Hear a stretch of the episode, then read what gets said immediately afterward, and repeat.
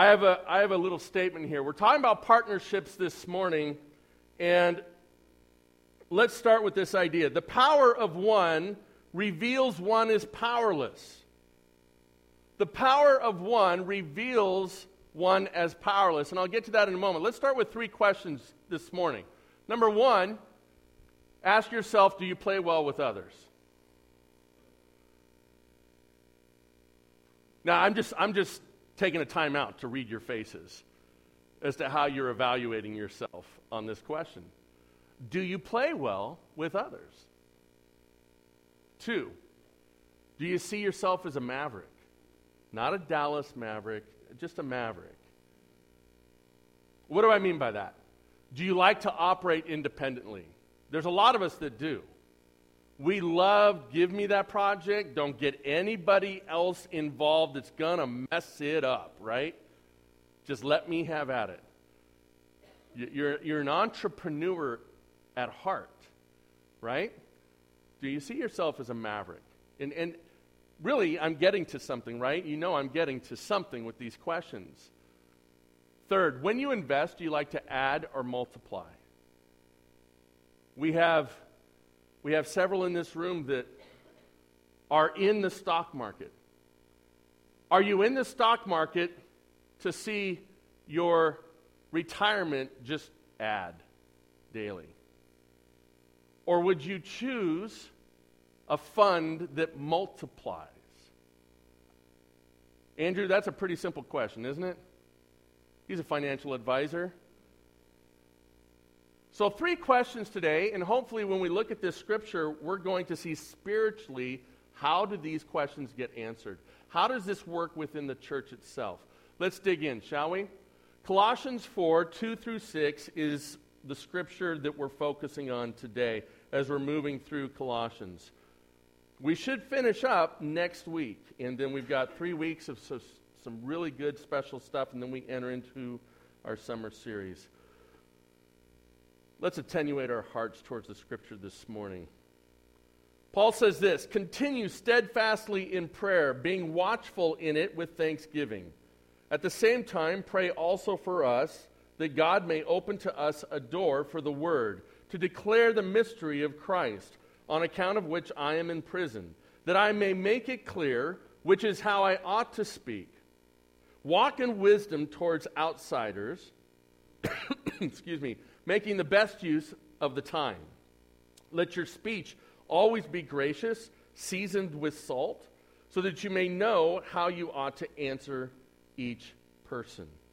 Again, the power of one reveals one as powerless. You may say, well, what are you talking about? Well, the, maybe the best way I can equate this, and some of you may get this, some of you may not. I'll, I'll figure it out by the uh, by the decimal meter on the laughter here in just a second. How many of you went out and bought that Keith Richards solo album? Anybody? Did you even know there's a Keith Richards solo album? That's my point. Sermon done. All right? Don't you love these guys that are part of like this prolific group, and somehow in their minds they think, I think I'm better if I'm by myself. And they go out and they just go like that. And then I'd love to be in the room for the conversation when they come back to the rest of the band and says, hey, you know, maybe we should get back together. So none of you have the Keith Richards. Now you're all going to Google it and try to look for it. Please don't. Don't. Don't waste your time. This morning, this idea of the power of one reveals one as powerless. Connect that, and, and that's just one demonstration. We're gonna we're gonna break that down according to Scripture and according to this passage and some other passages looking at the early church. So let's get into it this morning. The power of one reveals one is powerless. Kingdom building is increased by mavericks. Now, I, I talked a little bit about mavericks and are you a maverick? And maybe it came across with a little bit of a negative connotation if we're talking about partnerships. So why would you start here, Pastor Jeremy? Because it's true.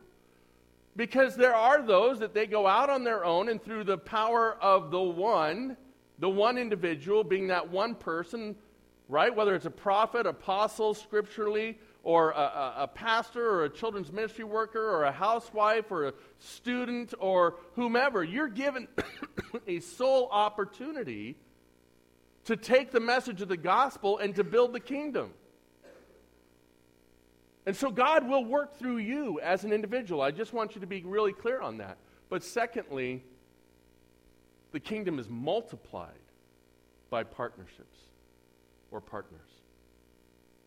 Right? Kingdom building is increased by mavericks, but it's multiplied by partners. And that's what we're looking at today. And we're talking about the strength and purposefulness and the strategy of being the church. And how does that work with Christ? So the power of one usually results in advancing the one. Let's look at these passages out of Acts. Acts uh, four thirty-two. I'll go ahead and read it for you this morning. And it's it really is a commentary uh, by uh, Luke, the doctor, when he wrote the book of Acts. He's, he's talking about what did the early church look like? And as it was forming, as it was coming together, if we were to get a small window into looking at it, how did it come together? And and what was their process? And did they get together and did they have a stage and microphones and worship bands and pastors, really good-looking pastors with wild senses of humor? Did they have all that? Well, let's look at what really were the ingredients for a church. Verse thirty-two, now the full number of those who believed were of one heart and soul. And no one said that any of the things that belonged to him was his own, but they had everything in common. Do you see the plural and the, the possessive in an argument with one another here? Just in these first few words, you have this idea of the full number of those who believed were of one heart and soul. So a, a really good idea when it comes to the concept of the one. And then Luke goes on to say, and no one said that any of the things that belonged to him was his own. All singular.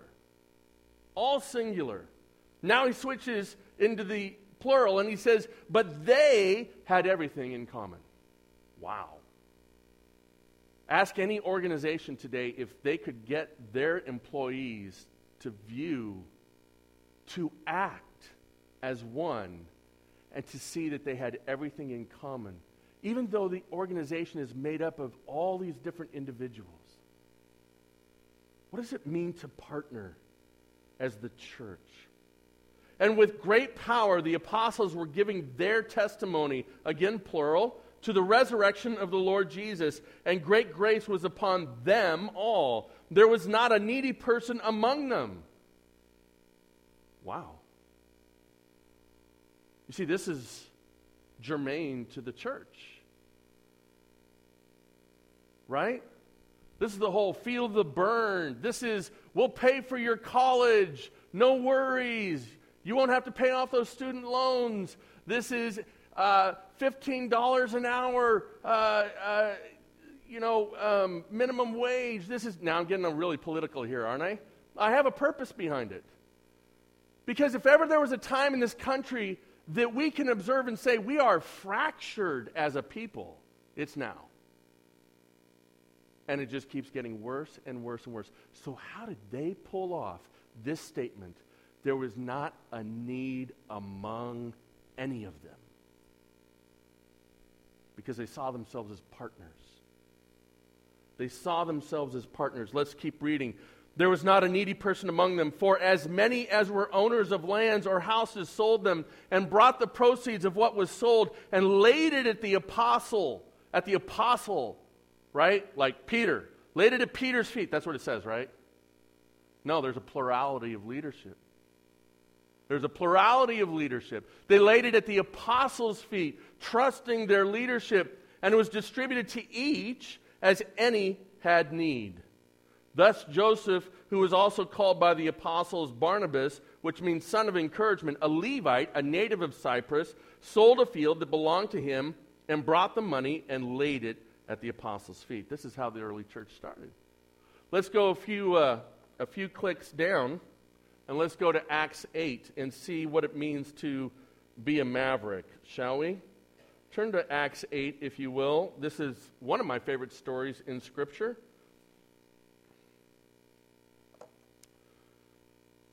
And I'm, I'm going to move through this quickly. But there was a man named Simon who had previously practiced magic in the city and amazed the people of Samaria, saying that, oh, here it is, he himself.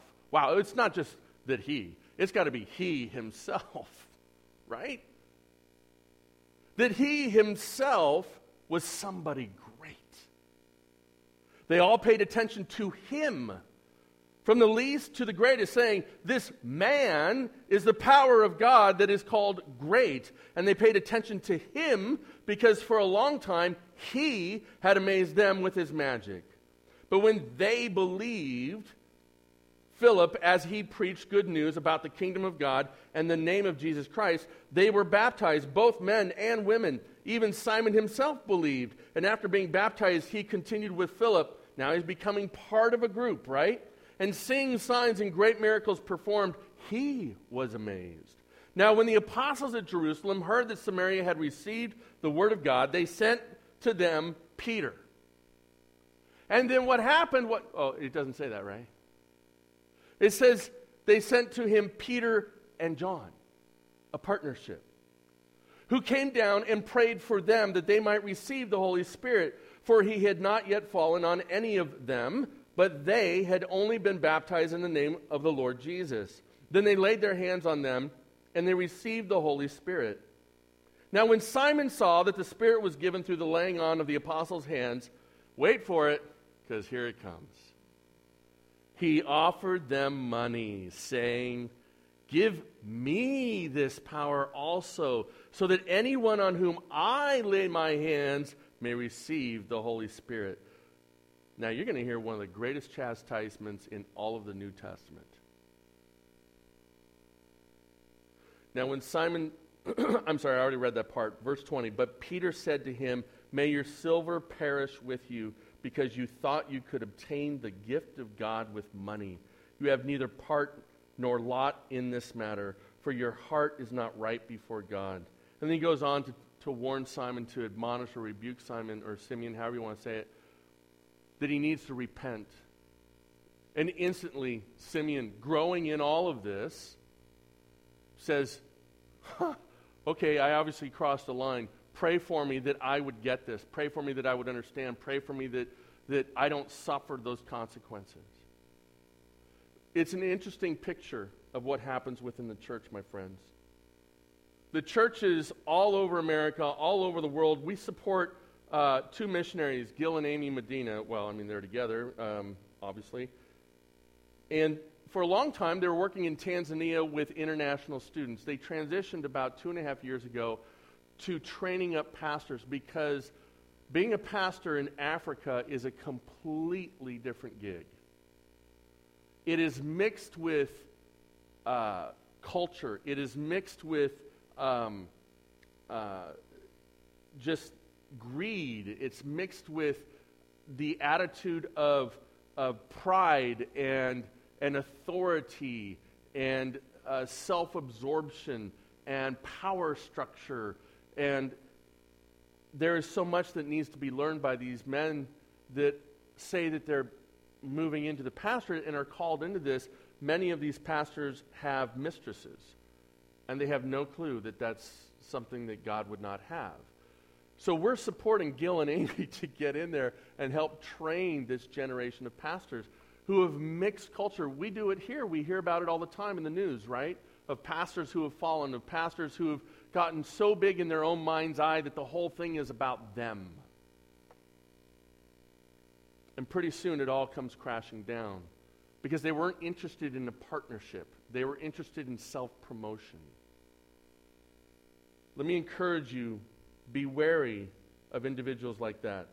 Be wary if I ever start sounding like I'm moving in that direction. My elders know this already, and, and they take me into the back room, they do the secret handshake, and then they hit me with the Bible hard.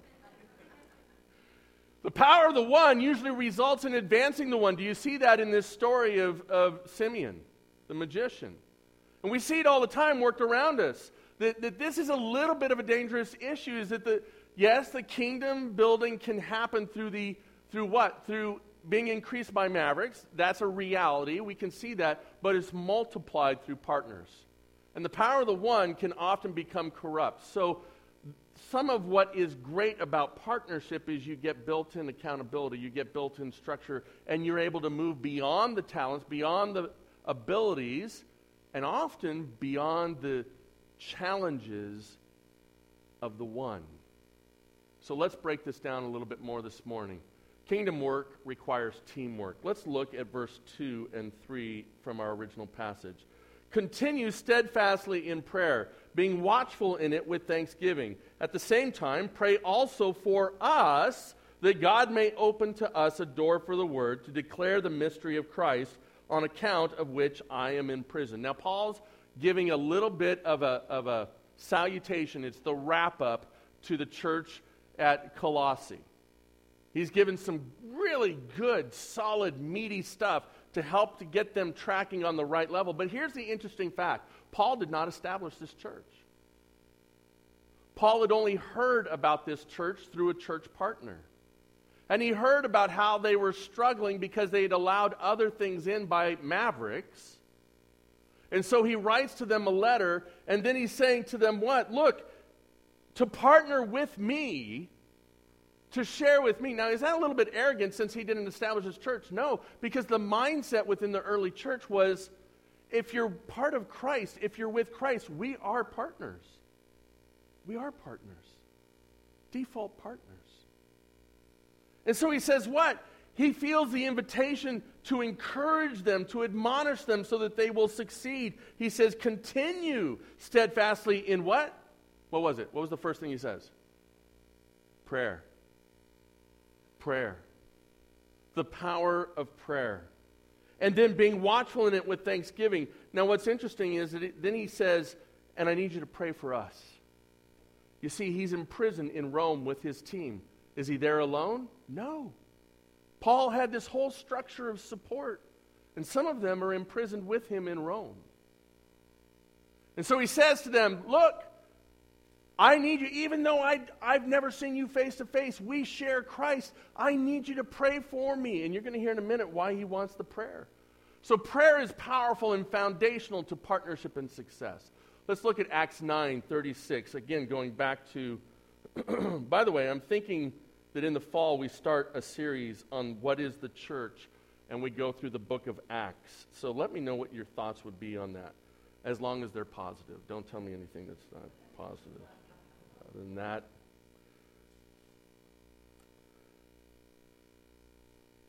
now when we talk about the power of prayer, we've already encouraged you. We encourage you every week. Write those prayer requests down on the back of the things. We've seen prayer work. We've seen prayer work this week.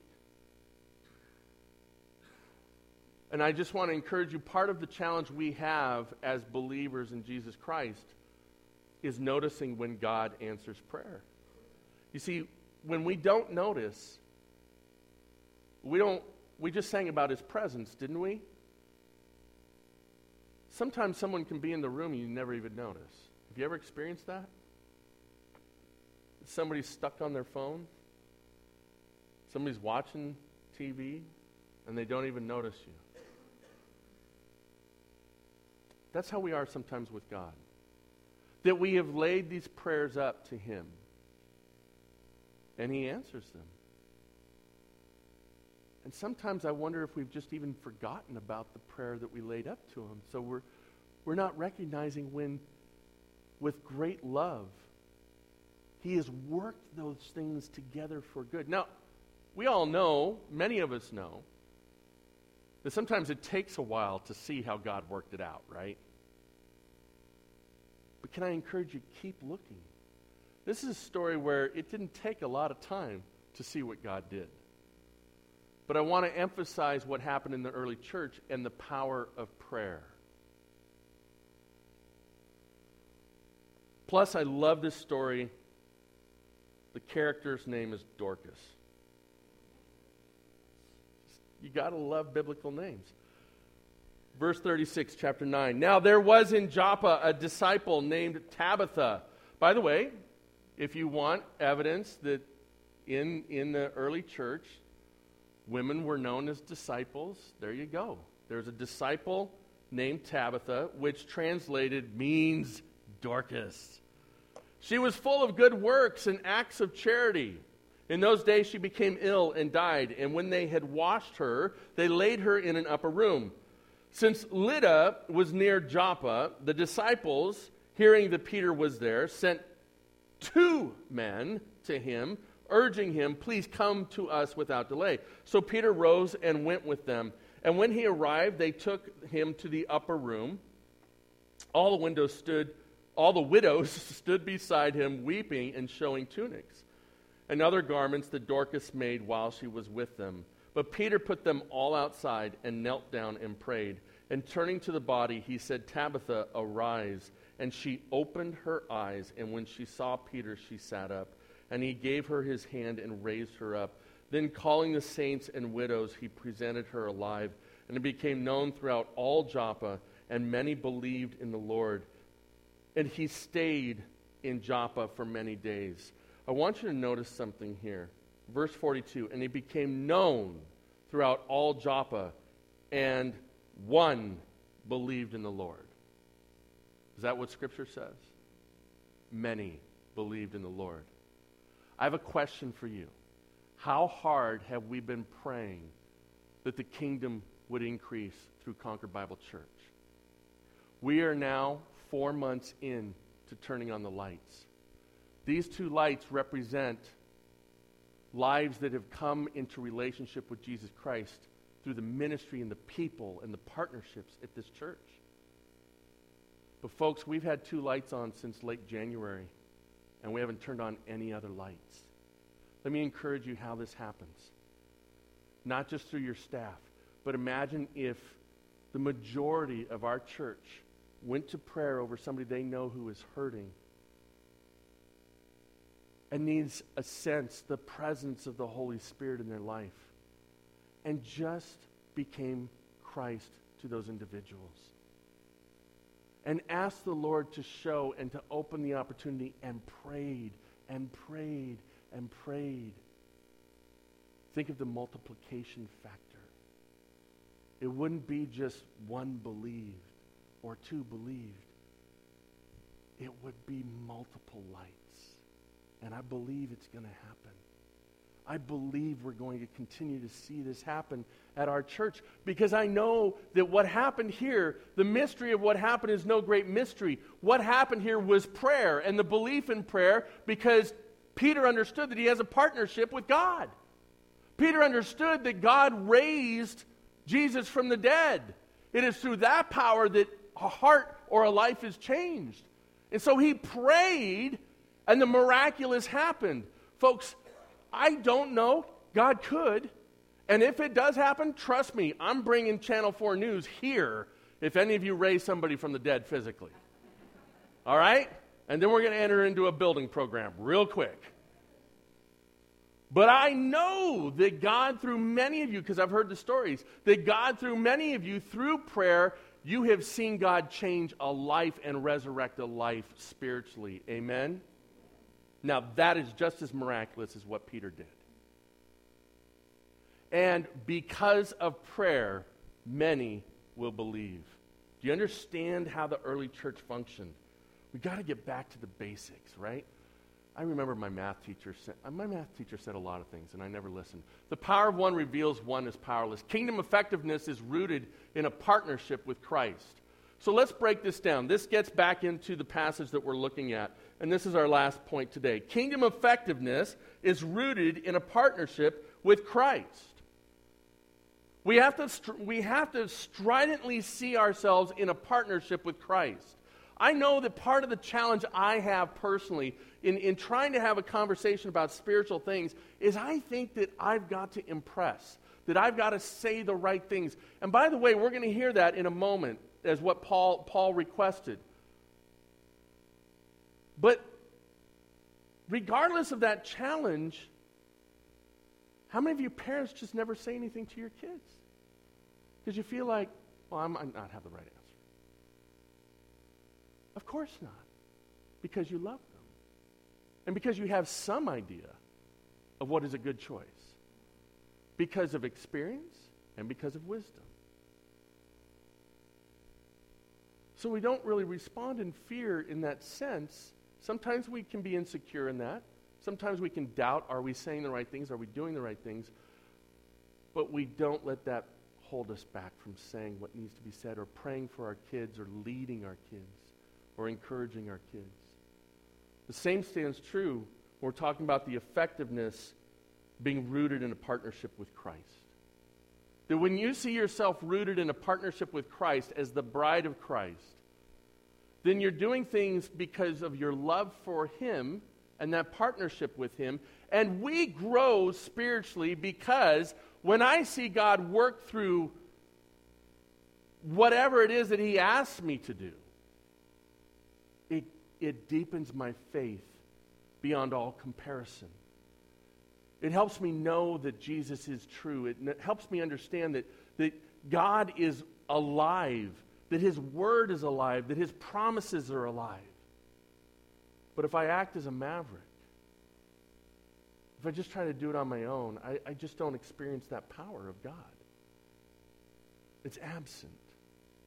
And it makes my faith boring. So let's look at what Paul instructs us on, right? So that we can have that clearly defined partnership. Verse two, you've already heard it. He talks about prayer. You've got to start with prayer. Let me encourage you in this area. Five things, right? We talked about this before. Go to five things. Find those five things and start with praising God. Because if I get the right idea of who you are when I go to speak to you, right? I come down here to Chuck. Chuck is a pharmacist. So I'm going to drop some words like acetaminophen, which isn't actually anything anyway, but, you know. Um, or I might say uh, salve, because that's just a cool word. Remember salve? Like, yeah, put some salve on that. Did you ever have an uncle that always said, put the salve on it, you'll be fine. I can come to Chuck and I can say, Chuck, what is this salve? I'd, I'd really like to know. Now, I'm not going to talk to Chuck about pharmaceuticals. I say, Chuck, how's retirement going? What'd you do this past week? How's your how's your faith rolling? How's how's all this going? How are things going with your wife? Is there joy in your life, man? How are you seeing God working? And I can remember just his excitement about uh, certain things here and, and how he and his wife are ministering to others in the church, and it brings great joy to his pastor. And I can see those things in all, I can have those conversations with, with just about everybody in the room and seeing what's going on. And, and you know what the benefit to that is, is that it helps me remember what I was praying for. It helps me remember what I was praying for. And then I, I just stop and I'm thinking, really? You were listening? Really? This is my favorite one. When I haven't seen you all for a while, and I just start praying, Lord, I don't know what's going on, and I should probably call and check in and see what's going on, um, and, and, and I will, a year from now. But anyway, I will. And I just say, Lord, I'd love to see them. Lay it on their hearts. And then I'm like, I'm like the guy that's like, what? When you're here on Sunday. And I'm like, you're here. And it literally takes me about five minutes to realize, oh yeah, I prayed for that. And I'm like, oh, you listened. Look at what you did, because I didn't call. I was a lousy pastor, but you listened. And look, they're here. That is incredible. Do you see the value of prayer? Guys, I'm using obviously just a silly example. There's much more important things that we pray about. But you got to see it to believe it. You got to see it. So prayer deepens that sense of partnership. It gives you kingdom effectiveness that's rooted in Christ. Get impressed with who Jesus is. Because He can do so much more through you than just you through you. That's what it means to be a believer. It means to have a partnership with Christ. But it also means to have a partnership with one another. Second, observance with Thanksgiving. Oh, don't get me started on Thanksgiving. Have you noticed that that is the common theme with Paul here? Who, by the way, where is he when he's writing this? Oh, that's a great place to talk about Thanksgiving. Right?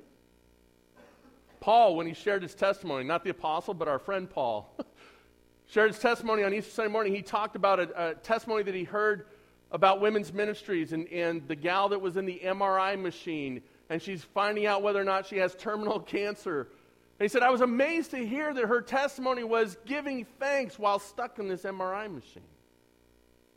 Paul understands that to be a partner with Christ is to recognize what he's doing, and to recognize what he's doing through his people, and to be thankful for that, and to have that mindset to be thankful for that. Third, hope against severe odds. Wow, where'd you get that, Pastor? Well, let me, let's go back and look. At the same time, pray also for us, that God may open to us a door for the word, to declare the mystery of Christ, on account of which I am in prison. Here you go. Paul's in prison. He recognizes it. He says a little something, little tete-a-tete at the end of this letter. And he's saying what? He's saying pray that God gives us an open door.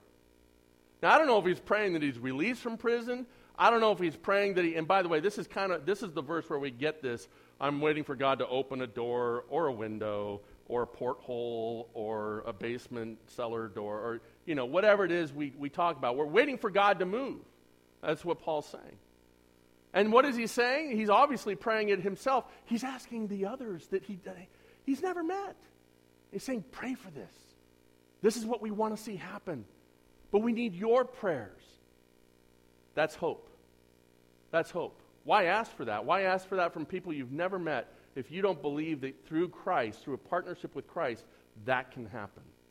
You think he heard about how Peter was in prison and the body of Christ was gathered praying? Great story. If we do that series in Acts, you'll hear about it. I'll give you a little teaser right now in case you're not familiar. Another great name out of New Testament, Rhoda. Right? Which means Rhoda.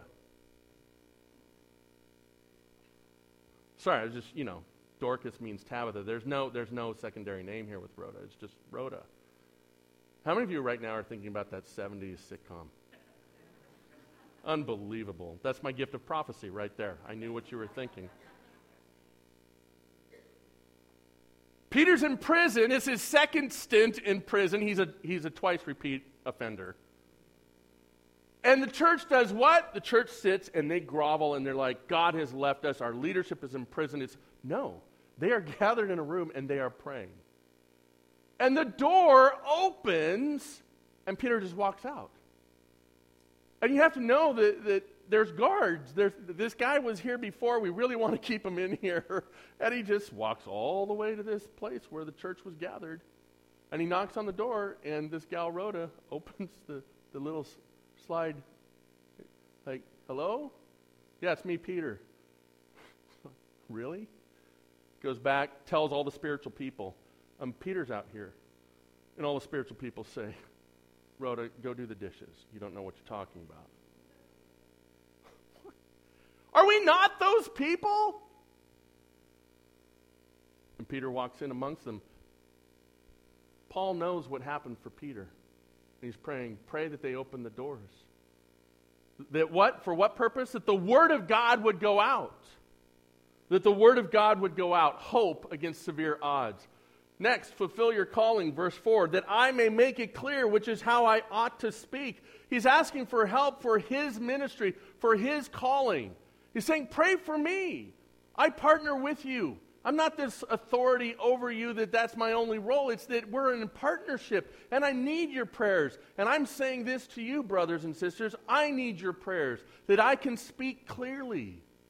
That there is no confusion when you walk out of here today, that you understand that what the church is is a partnership, first with Christ, but then together with one another. He asks for help, that he may do a good job with what God has asked him to do, that he may fulfill his calling.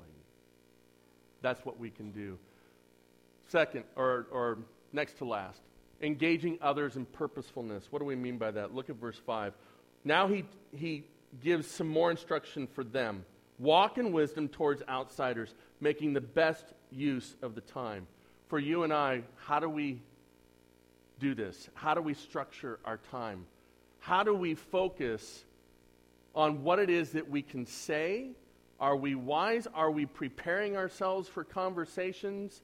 We get into these moments where we could say something and our mind is flooded with all the wrong things we might say. So, you know, we remember President Lincoln or somebody, our forefathers, saying, "He who has less words is much better than the person who spews way too many." That's exactly what they said. And so we just were quiet. No, Paul's saying, do your homework. Do your homework. Just start with the gospel of Jesus Christ and then pray. And with that partnership with Christ and the Holy Spirit, let him do his part now. But the gospel isn't really complicated. It's amazing, but it's not complicated. Walk in wisdom. As the church, we should walk with wisdom towards outsiders. Let me just share with you that, again, on the political landscape, there's a big protest was uh, down at a school in Santee, California, that the whole issue of the bathroom gender situation was going on. And so there were protesters that were out there that had a bunch of signs that say something to the effect of, "You're all going to hell." So that stirred up another side. And next thing you know, there's fights. That's just great. Because people are going to listen to you now, right? By the way, there is a very stark reality that if that if we don't follow Christ, that is waiting for us. And the stark reality is that we all are going to die. We all are going to either go on to eternal punishment, the Bible says, or we can go to eternal life in heaven and glorious and rapturously beautiful life with God for those who believe in Jesus Christ. So is there a, a harsh brutalness to this concept? Of, yes. But if you stand with a sign saying, "Y'all going to hell," you're not walking in wisdom. Okay? You're not walking in wisdom. And these people are fools. And they don't know how to, because they haven't taken the time. They're manifesting an ugly, sinful hatred, anger, and self-righteousness that is not how Christ walked. By the way, if you try to partner with somebody that doesn't have the same concept, doesn't have the same purposefulness, doesn't have the same strategy, you end up in conflict. It's very important that the church does exactly what Paul is talking about, engaging others with purposefulness. If you want to know what that looks like, just look at the life of Jesus Christ. Look at the example of Christ, who simply spoke truth in love, and let people make their choices. Lastly, we need to have an answer. We need to have an answer. If we were a church that brought you all up one by one, and we gave you some question that you had to answer to prove your worthiness to be a partner here at Concord Bible, how many of you would go to the Lutheran church down the street? I always choose the Lutherans. We just don't do that in church, but do you know where we do do this?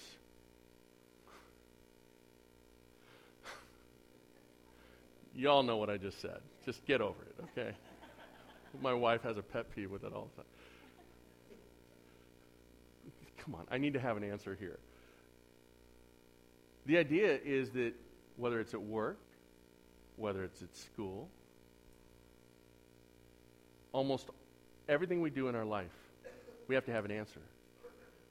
So why do we not take it seriously within church, with our partnership here? And I think that has been the detriment of why the church is a little anemic. Is that we don't want to put that kind of pressure on anybody within the church. We want you to be able to just enjoy and come and sit and, and uh, hear the pastors say doo-doo. Right? We need to have an answer, and at no other time are the answers more readily available than now. There is no excuse for us to not have a very simple answer. You don't have to be the answer, but you can have a partnership with somebody who does have the answer. Maybe you are the person. But maybe through wisdom and how you approach others, you can take that message and bring somebody else in to help you with that message. We're doing that this summer with the summer series. Let me close by encouraging you with this. Christ demonstrated this idea of partnership. How did he do it? One God comprised of three partners yields a three-part blessing for one person. Now that's a, that's a really crazy syllogism, isn't it? But think about it. One God comprised of three partners. Have you ever wondered why God did that? Why not just be God? Why have Jesus bring redemption? Why have the Holy Spirit bring comfort and counseling and strength? Why have God sit on the throne of justice? Why is there this partnership? I don't know why. Maybe one day we'll know, but what we do know is that there is a partnership, isn't there? Jesus said in his ministry, I can do nothing apart from what? From my Father. Jesus was carried by whom when he was going through the temptation in the, in, in the desert? He was carried by the Holy Spirit. And on and on and on it goes. Jesus demonstrated partnership. Concord Bible Church partners with, are you ready? Watch this. This is what it means to be part of this church. This is how we see the effectiveness of partnering. Number one, we partner with God. And that means the Trinity. We're not leaving out Jesus or the Holy Spirit. We partner with each other. We believe in the value of the partnership here. We partner with the Evangelical Free Church of America. Our very first speaker, Neil Brower, he'll be here June fifth. You'll hear how that benefits a wider scope of ministry. We partner with Options for Women. Next Saturday, we have the opportunity as a church to go walk, take two hours out of your Saturday, to go walk and support and partner with them. By the way, they don't survive without what? Partners. And by the way, you will never reach two hundred or see two hundred fifty-six women who have questions about pregnancy and support. Trish might see one hundred thirty-two because she works in the mobile unit. But that's how many women we saw last year from Options. So you see how that works on our end. That if we have a conviction to help and come alongside women, that we now partner with somebody who's out there on the front lines and we support them and they're able to do something we can't really do in and of ourselves. Bay Area Rescue Mission, A Y S O, AWANA, Tendala Hospital. Concord Bible Church has partners all over the world, and you can see those there. We're moving towards our Lifetime Summer Day Camp. And by doing so, you are partnering with an, an outreach that is going to reach people far beyond what our church normally could ever do. And by the way, we can't facilitate it. We can't make it happen financially by ourselves. We can't, and in faith over the past six years, we've seen God do it. But not just by ourselves. God has supernaturally brought in those funds through other avenues that we give praise to when we say, praise God. We cannot facilitate or staff it by ourselves. So what has happened? Golden Hills and, and a couple other churches in the area, we have had students, college-age students, come from those areas that are partnering with us, and we're partnering to serve their college-age students. And all of this happens to the benefit of community outreach. What a privilege to be a partner with Jesus Christ and to be the local church. For all the bashing that the church gets, I would love, and I, I encourage you to ask this question next time someone wants to rip on the church. Just simply ask, could you tell me five good things that the church does?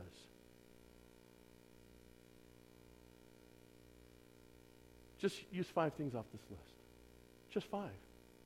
Because we're little old church, little old Concord Bible Church. That doesn't even begin to cover all the ways we partner.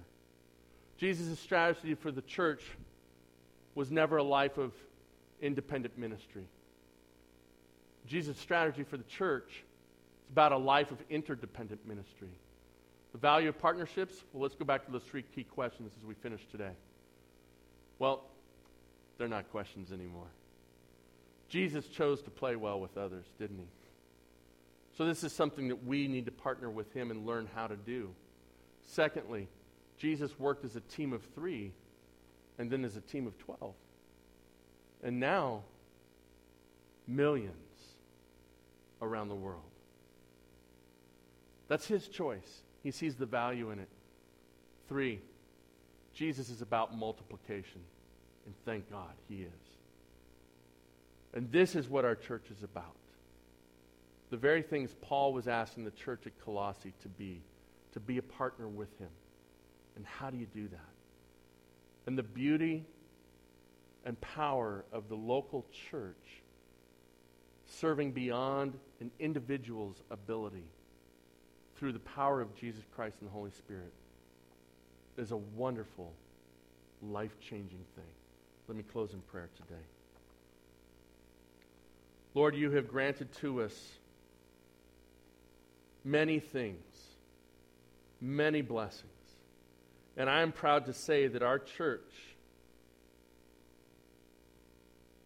since I've come to know them and then been given the privilege of serving as their pastor, that you have gathered a people here that partner with, number one, you, but number two, with each other. And as a result of that, the kingdom has grown. The kingdom has been blessed. The kingdom has increased, and lives have been changed.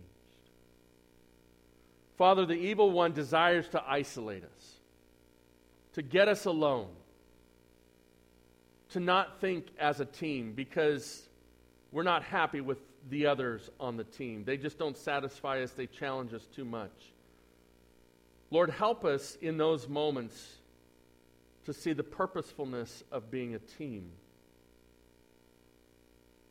Thank you today that a reminder of that is Rich and Trish's desire to stand before us and say, we see the value of being part of this local team. And as we grow as a church, that we continue to serve through your power, through prayer and thanksgiving. But we don't do it as mavericks. We do it in a partnership and as the bride of Christ, and we do it together. Father, do great things. Continue to do great things through Concord Bible Church. In your name, and by the power of the Holy Spirit and through the blood of Jesus Christ, we say amen.